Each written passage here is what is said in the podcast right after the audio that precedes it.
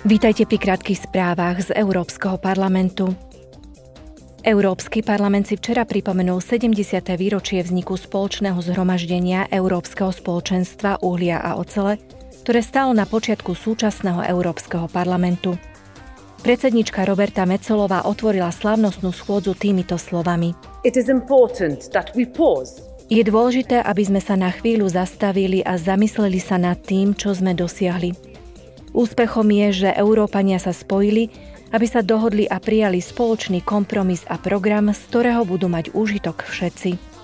Úspechom je aj to, že sa nám podarilo vytvoriť bezpečnejší, spravodlivejší a rovnoprávnejší spoločný priestor a úniu založenú na právach, hodnotách, solidarite, rovnoprávnosti, miery a nádeji. Of equality, of peace, of hope.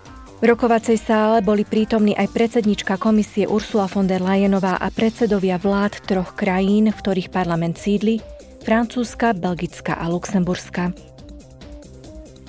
Europoslanci prijali nové právne predpisy, ktoré zavezujú všetky veľké kotované spoločnosti, aby vo svojich predstavenstvách zvýšili zastúpenie žien.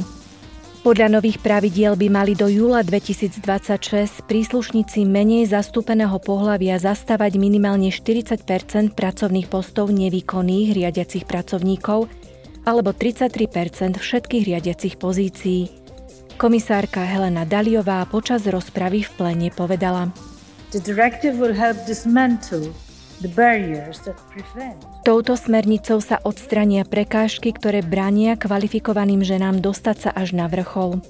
Naše investície do vzdelávania žien, ako aj investície žien do svojej kvalifikácie môžu priniesť dlhodobý užitok len vtedy, keď sa im dostane uznania, ocenenia a rovnakého zaobchádzania na všetkých úrovniach života, hospodárskeho, spoločenského, pracovného a verejného. Social, professional and public life.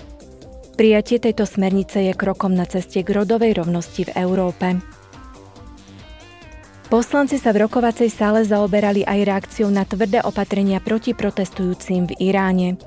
Predsednička Roberta Mecolová počas otvorenia plenárnej schôdze uviedla, že Európsky parlament sa jednoznačne vyslovuje proti trestu smrti a násilnému utlačovaniu legitímnych protestov. Potom dodala –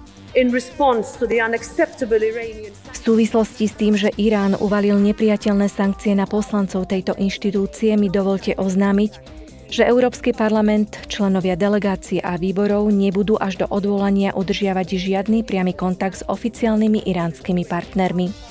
Neodvrátime sa od tých, ktorí sa z ulic Iránu obracajú na nás. Sme s vami a s vami aj ostaneme.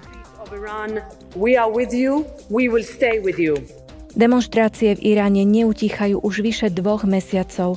Brutálny útlak zo strany režimu si vyžiadal viac ako 300 obetí a minimálne 5 občanov bolo odsúdených na smrť. To boli dnešné krátke správy, denné spravodajstvo Európskeho parlamentu.